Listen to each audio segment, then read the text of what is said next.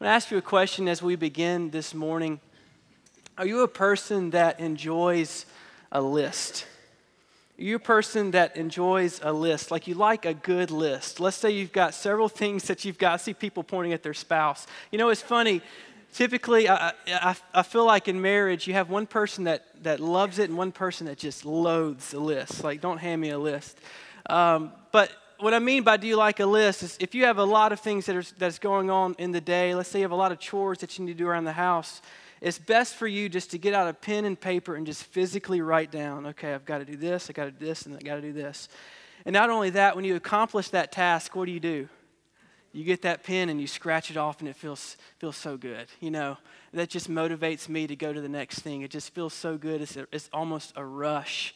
Um, between me and Elizabeth, I asked for permission, by the way, uh, to tell on her, but she is the one who enjoys a good list.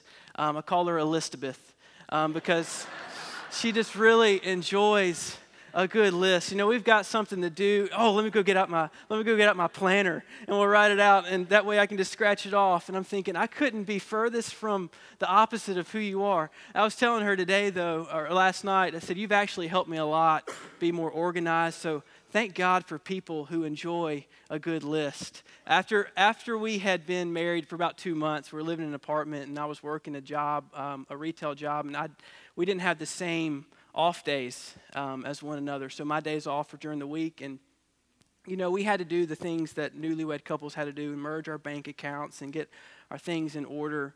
And um, she said, Hey, we've got several things you've got to do today. And I said, Okay. And mind, you've been married like six or eight weeks, so I didn't know what I was doing and, and um, know what I was stepping into. And she said, Yeah, we've got to do this, this, and this. I said, Okay, I'll get it done. She said, Okay, good. Here's a list of things to do. And I said, Please don't hand me a list again. Let's, let's just not start that ever again. And um, because what I was seeing, I, what I was seeing her do was here's a list of things that you're obligated to do. And what she was seeing is this is going to be helpful to you. And later, as we've been married for several years now, I can, I, can, I can see that the reason she handed me that list was saying, if you want to show me that you love me, here's some things that you can do for me. right? To her, that was an act of love. To me, it looked like an act of obligation. This morning, we're going to look at the Ten Commandments as we continue into our, into our walk uh, through the book of Exodus. Over the last several weeks, we have seen God rescue and redeem his people. We've seen God keep his promises as he has called his people to himself. Last several weeks, we saw that God rescued the Israelites out of slavery and out of bondage in Israel.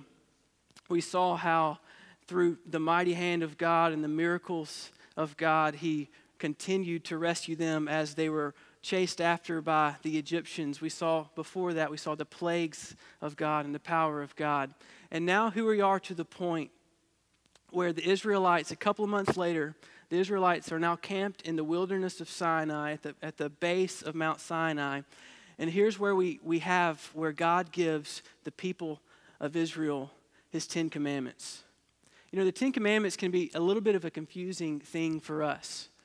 Uh, because so often we can look at them as just a, as a list of obligations uh, maybe a good suggestions that people should follow in their life. You know, you have one extreme of those who are non believers. They might look at the Ten Commandments and they say, you know, I can't subscribe to a religion where I have to keep all the rules and I'm going to be afraid that I'm just going to feel guilty all the time and I'm going to be afraid that, you know, God's going to strike me down if I break one of them. And then you have another end of the spectrum of Christians who might say, you know, we really don't need to even study the Old Testament. We really don't even need to study the Old Testament law because we're under the new law right now.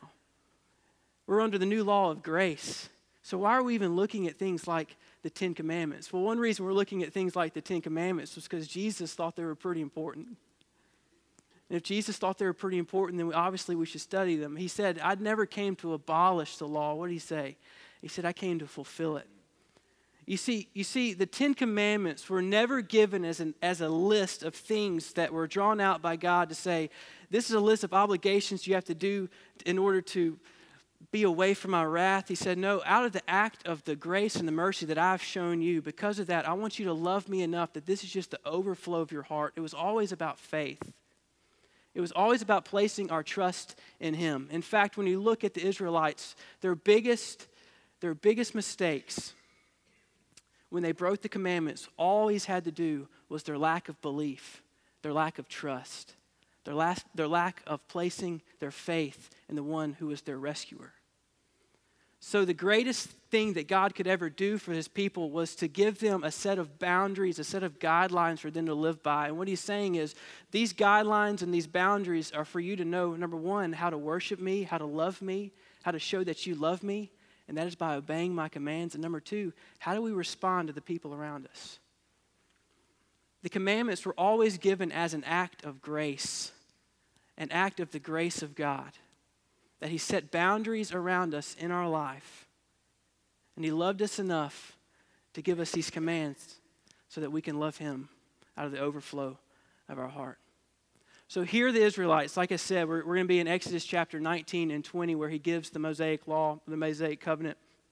Here they are, they're, they're camped at the base of Mount Sinai, and um, Moses has gone up to the mountain, Mount Sinai, and he's going to meet in the presence of God. We see that in 19 uh, verse 3.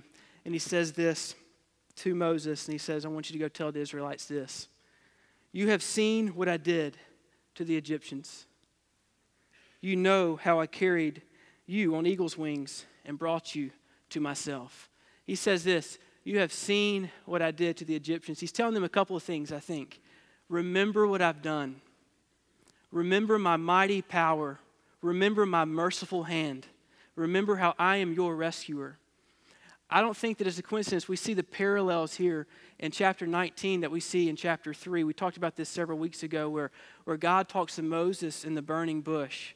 What do we say a few weeks ago? God said to Moses, I have seen your cry. I've heard your cry. I've seen your oppression. I'm aware of what's happening to you, and I am going to rescue you. And now he's saying to Moses and the people of Israel, Now you have seen. Now you have seen what I can do. Now you have seen what I've done. You have seen what I did to the Egyptians. You know that I carried you on eagle's wings. You know that I have done what I said I was going to do. He was telling them, Remember this day that I was the one who was your rescuer. I was the one that brought you out of the land of Egypt. And I carried you, and not only that, I didn't just drop you off in the wilderness. I didn't just say good luck. What did he say? I then brought you to myself. I brought you into my presence. I was your rescuer. I was also your merciful Savior. I brought you to myself. And then he says this in 5 and 6. In light of this, in light of the fact that I'm your rescuer, he says, Now, if you obey me and keep my covenant, you will be my own special people, or my own special treasure from among all the peoples on the earth. For all the earth belongs to me and you will be my kingdom of priests, my holy nation. This is the message you must give to the people of Israel. I am your rescuer. I'm the one who is mighty. I'm the one who brought you out of the land of Egypt. I'm the one who brought you out of slavery. I'm the one who's your merciful Savior, like we just sang before. And he said, In light of that, here are my commands. I have a question for you. Think about this. Did God just save them out of slavery just to enslave them with something else? He didn't. He, he, he rescued them out of slavery, and he said, This is how you can respond to me as your rescuer. I'm about to give you some guidelines. I'm about to give you some parameters in your life to live within because this is my continual rescue of you. Like a good and loving father who loves his children enough that he sets borders in their life to live within, this is how I'm going to continue to rescue you as my people. I'm going to give you these lists of commands. You know, if you think of it this way, God was saying, I want your motivation of why you obey me to change, rather than from out of obligation, than from love. When you were uh, younger, for, for parents in here, adults in here, when you were younger, living under your parents' roof as a teenager, and teenagers, you get this right now. Your parents might have had a list of chores and a list of things that they wanted you to do, right? If you don't get these things done by the end of the week, to have consequences. There's going to be some sort of punishment. You get something taken away from you. Um, you know, there's just going to be consequences for not doing what you're asked to do. You're obligated to do those things. God was saying, I want to take you out of that obligation into this, where when you move out of your parents' house, and hopefully you move out one day, hopefully. That's the goal. Um, you move out, you start your own family. Let's say one day your, your mom or your dad calls you over to their house and they say, Hey, I have some furniture I need to move. I have some, you know, maybe I need some help cutting the grass or whatever it might be. You're no longer obligated anymore, right? You no longer live under their roof. You no longer live under uh, their protection. Somebody's talking to me back there, I think. But why do you do it? Why do you go over to their house and say, Sure, I'll help you move the furniture, sure, I'll help you with your chores? You don't do it out of obligation anymore. Why do you do it? You do it out of love. Because I love and respect my parents. I think they're still talking to me. You do it out of love, you do it out of respect for your parents. And that's what God said He wants for us, for us as people. He says, In light of the fact that I'm now your rescuer, in light of the fact that I'm now the one who saved you from the bondage of slavery, this is how you respond. Not out of act of obligation. The law was never given as an act of obligation, it was given because God wanted our motivation to be so much that we loved Him so much that it was a natural overflow of our heart. And we respect Him so much. We want to know Him better. We want to be holy because He is holy. It's a natural overflow that we respond to His commands. So he said, I have three promises for you. Three promises for. If we can get those scriptures back up in 5 and 6. He said, There's three things where if you keep my commands, these things will happen. He says this You will be my special treasure. God is the creator of everything we see, everything we don't see. He's the creator of everything in the galaxies, everything in the universe. We look at all the beauty of this earth, we look at all the things that He's created, and He said, Out of all of that, you're my special treasure. From among all the peoples on earth, you're my special treasure. He says, For everything on this earth belongs to me, but I have pointed you out. I have chosen you. Out of all of those things, you are my special treasure. And the second thing he tells them is this You're now my kingdom of priests. You now have direct access to me. You can now come into my presence. This is something given only to the people of Israel at this time. He says, You, you know who the one true God is. You can come directly into my presence. You have direct access to me. The God of the universe, the one who created everything, you can come directly to me. And the last thing he says is this and you will be my holy nation. You'll be set apart. Not only a holy nation, he's saying, I want you to individually also to be holy. He says, Be holy, for I am holy. He says, You will be my holy nation. He says, This is the message I want you to give to the people of Israel. Hopefully, you're reading in the F260 reading plan. I encourage you to be doing that if you're not, um, because this week we're going to see how that covenant worked, how it was carried out. God um, asked Moses to come back up to the mountain as he, as he gave the law. Before he even got back down from the mountain, the Israelites had broken this covenant. Don't you think God knew that that would happen? Don't you think God knew that that, would, that was going to occur? This was always based on the merciful hand and gracious gift that God gives to his people. It was never based on us trying to live up to some moral standard. It was always based on the gracious, forgiving, slow to anger, loving God as he gave boundaries to set for his people. And before the Israelites, before Moses was even able to come down and give of the full law, they had already broken it. So, what God tells Moses to do here, he said, All right, what I want you to do is I want you to go down and tell the people. Moses goes down and tells the people the terms of the covenant, and they say, We accept. We will do what God asks of us to do. And God, or Moses goes back up to God and says, They've accepted the terms of the covenant. He said, Good, prepare them for worship now. Prepare them because they're about to come to my presence and they're about to see my holiness. So the, the, the, text goes that Moses goes down and he goes through several different rituals, sacrifices to prepare the Israelites. He sets up a boundary around the base of the mountain. You can't step past this boundary. You can't come into the presence of God. He is so holy. And then we see the holiness of God in all its glory. It's really a cool story.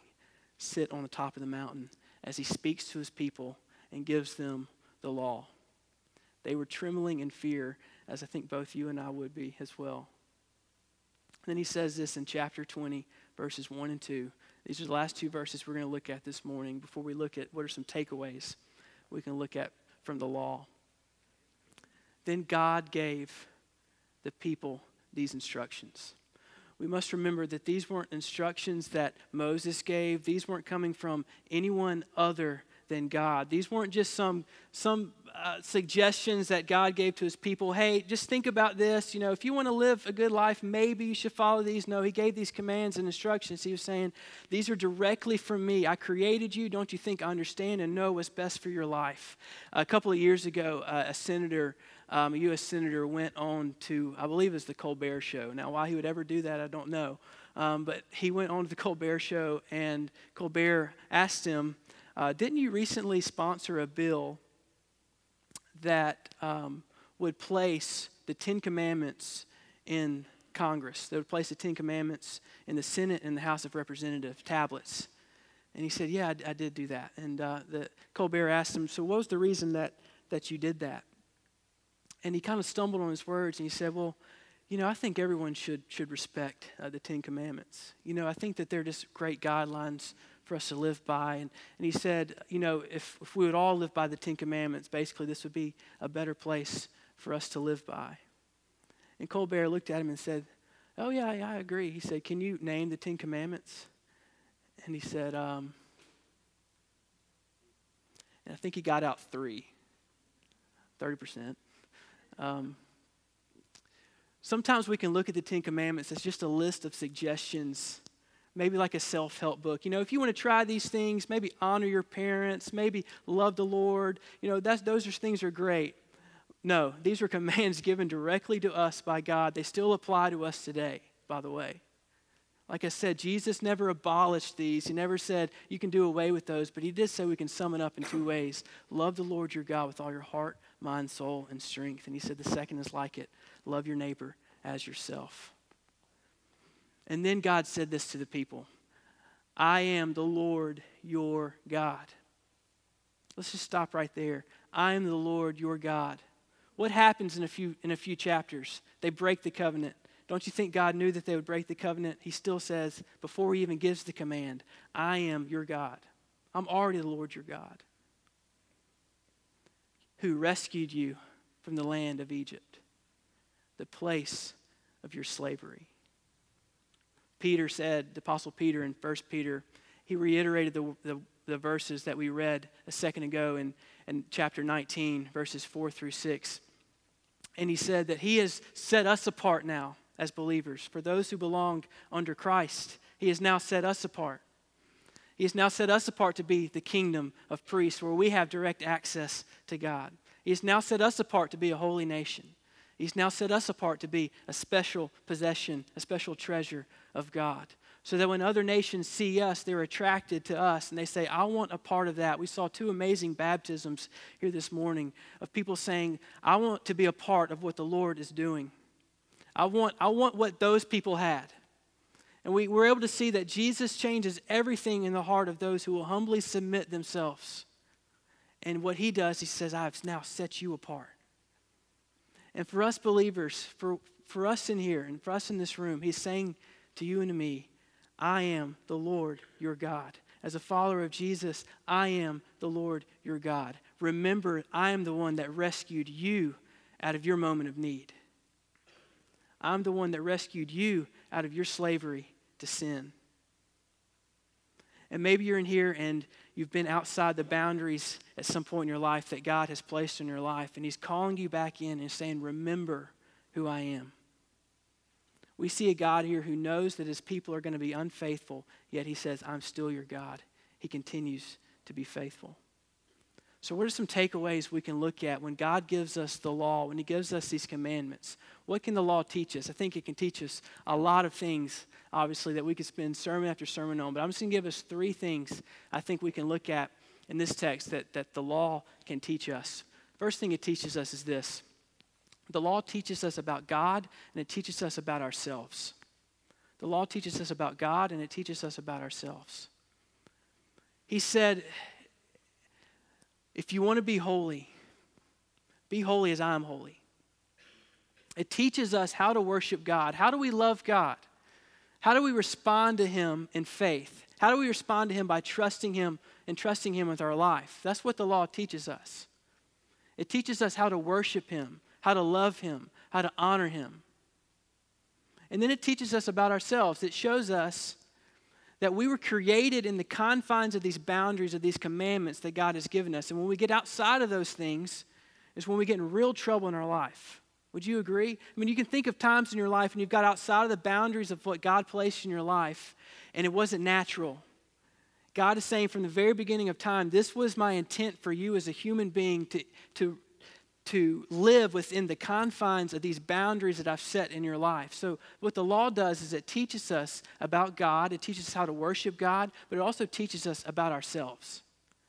It teaches us how to interact with one another. So, the law teaches us about God, it teaches us about ourselves. Here's, here's what it also teaches us it teaches us that God takes our sin very, very seriously. It takes our sin very, very seriously. God is a gracious, loving, patient God.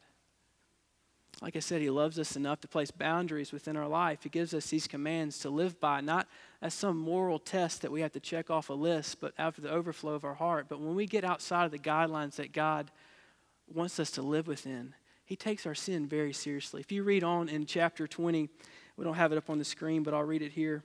After God had given the Ten Commandments to the people, chapter 20, verses 18 through 21, He says this. Remember, his, his presence is resting on the top of the mountain. He says, When the people heard the thunder and the loud blast of the ram's horn, and when they saw the flashes of lightning and the smoke billowing from the mountain, they stood at a distance, trembling with fear. And they said to Moses, You speak to us, and we will listen, but don't let God speak to us, or we will die. This is interesting what Moses said. He said, Don't be afraid, for God has come in this way to test you so that your fear of him will keep you from sinning. He says in the same verse, don't fear, but then he says, fear.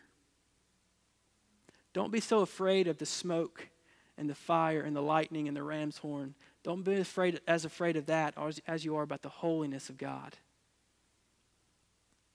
God takes our sin very, very seriously. Like I said, He's patient, He's loving, He's gracious, but He's also a judge. He takes our sin very seriously. And when we get off track, he will, he will do everything that he can in order to get us back to, to a place to where we're within the confines of the boundaries that he set for us. But he set, he, he, he takes our sin extremely seriously. And here's the third thing.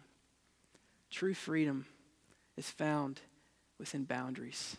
True freedom is found within boundaries. This might seem like a statement that doesn't mesh. These two things don't go together. How do you, found, how do you find freedom within boundaries? Um, about a year or two after Elizabeth and I got married, we decided to get a dog uh, named Maddox. Maddox is a golden retriever. Um, he, he now he's a big big boy. He weighs about 90 pounds. He's five. Um, Maddox is a really good dog. Uh, he's extremely lazy. One of the most lazy animals um, on the face of the earth. I went home for lunch last week and I left him inside because it was raining and it was cold. So I left him in and I went through the back door and I walk in and I'm making sandwich or, or something and I notice I never got greeted. You know, Maddox never came to the back door and I'm thinking, oh, there must be something wrong. And I walk into the den and he's just snoring. He's fine. He's just, he just didn't feel I'm important enough to get up and uh, come greet me at the back door. So that, that's what you need to know about Maddox. Um, Maddox has this one thing he can't help, though. When he sees an open door or an open gate, I don't mean metaphorically, I mean physically, when he sees one, he can't help but run through it. Cannot help himself. I mean, there's just something inside of him that he can't help. He's the laziest thing until he's not, and then you can't, can't catch him. He can't help himself. A few, a few months ago, he got out of my back gate. And I've learned by now what I need to do, instead of chasing him around the neighborhood and looking like a fool, I just get in my car and I drive to where he is. And usually at this point, he knows he's in way over his head. And I open up the door and I say, Come on, let's go. And he'll hop on in. You know, I know what's going through Maddox's head when he sees that open gate. The word that's going through his little dog brain is freedom. There's open air. I can run and jump and play. I might even find a girlfriend. You never know. That's as far as I'll take that. Um, I can find squirrels to run after. I can go hunt. But he's never done a day in his life. He doesn't know how to do that. I can go have an adventure.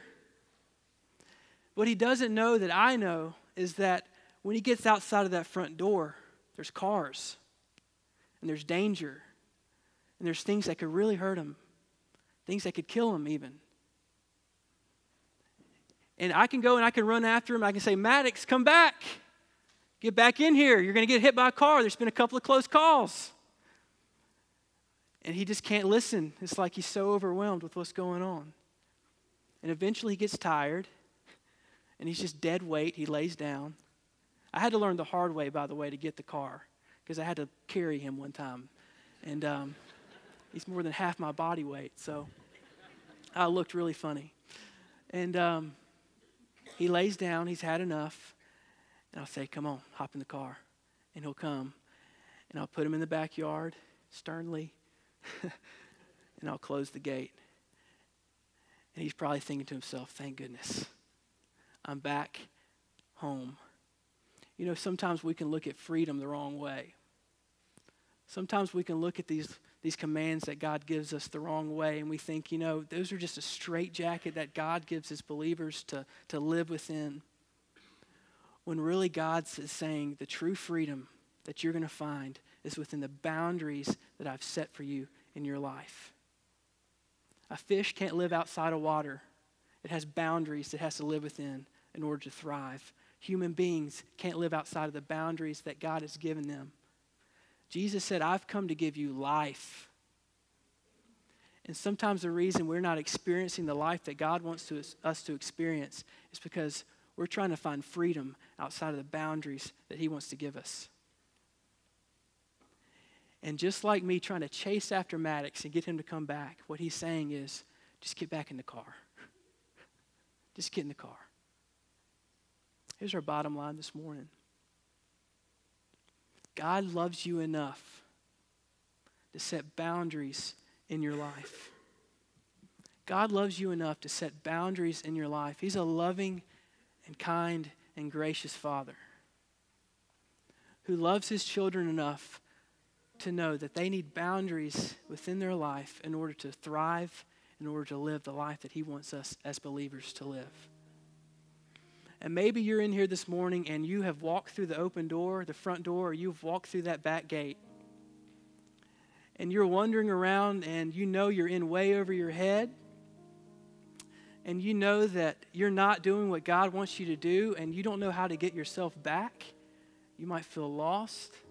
I promise you, God is chasing after you today, saying, Get back in the boundaries I've set for you in your life. Make today the day that you get back in the boundaries. Or maybe you're someone in here who's saying, I've never lived within the boundaries. I've never taken God's law very seriously in my life. I've never taken his commands very seriously. I promise you, God is chasing after you as well. And he was saying, don't try to feel like you have to be good enough don't feel like you have to try to check off a certain list or be moral enough. That's never going to earn you any salvation. That's never going to help you reach or attain God. The only person you can place your trust in is Jesus Christ. The one who said, I didn't come to abolish these laws, but I did come to fulfill it. And he fulfilled it on your behalf and on my behalf. And he hung on a tree and he died on a cross and he shed his blood for you and for me because he took our place and he did what you and I could never do. Trust him today. Here's some next steps that we can take. How about we just begin thanking God just by how we live our life? I will thank God by obeying him. One of the best ways you can show God that you're placing your trust in him is just by simply obeying him out of the overflow of love for your heart. Not to check off some list, but to say, God, I love you and I want to obey you by how I live my life. Here's another way I think that we can respond to what God's saying to us today. Just connect with us to the F260 reading plan. I was just talking to someone today just how meaningful it has been to them and how they've connected to a group and how they've just begun discussing just how, how powerful just the Word of God is. If you want to know what God wants for your life, get into His Word. One easy way to do that is just connecting to the plan. You can see within your worship folder today what week we're on, what what chapters we're reading through this week. Next week, we're going to have a sermon based off one of those chapters just to kind of reinforce what we read. But get connected to the F260 reading plan today. In a minute, we're going to respond to what God's saying to us and ask everyone to stand this morning. Go ahead and stand. And Jason's going to sing for us. A second, I'm going to pray. After I pray, I, I, encourage you just to respond either at your seat or at these altars to what God is saying to you today. Like I said, God loves you enough. He loves you so much that He's placed boundaries within your life. Thank Him this morning for the boundaries. Thank, thank Him for loving you enough. Or maybe you're in here and you've gotten outside of the fence and you want to return. Say today, Lord, rescue me. Be my rescuer. However, it is to respond, don't leave this place without doing so. Let's pray together. Lord, we do thank you that you are our rescuer. God, we thank you that you loved us enough, Lord, to give us your commands. Lord, we thank you that they're not a list of things that we've got to do out of obligation, but Lord, they're a list of things we do out of love for you. Lord, help us believe. Help us with our unbelief.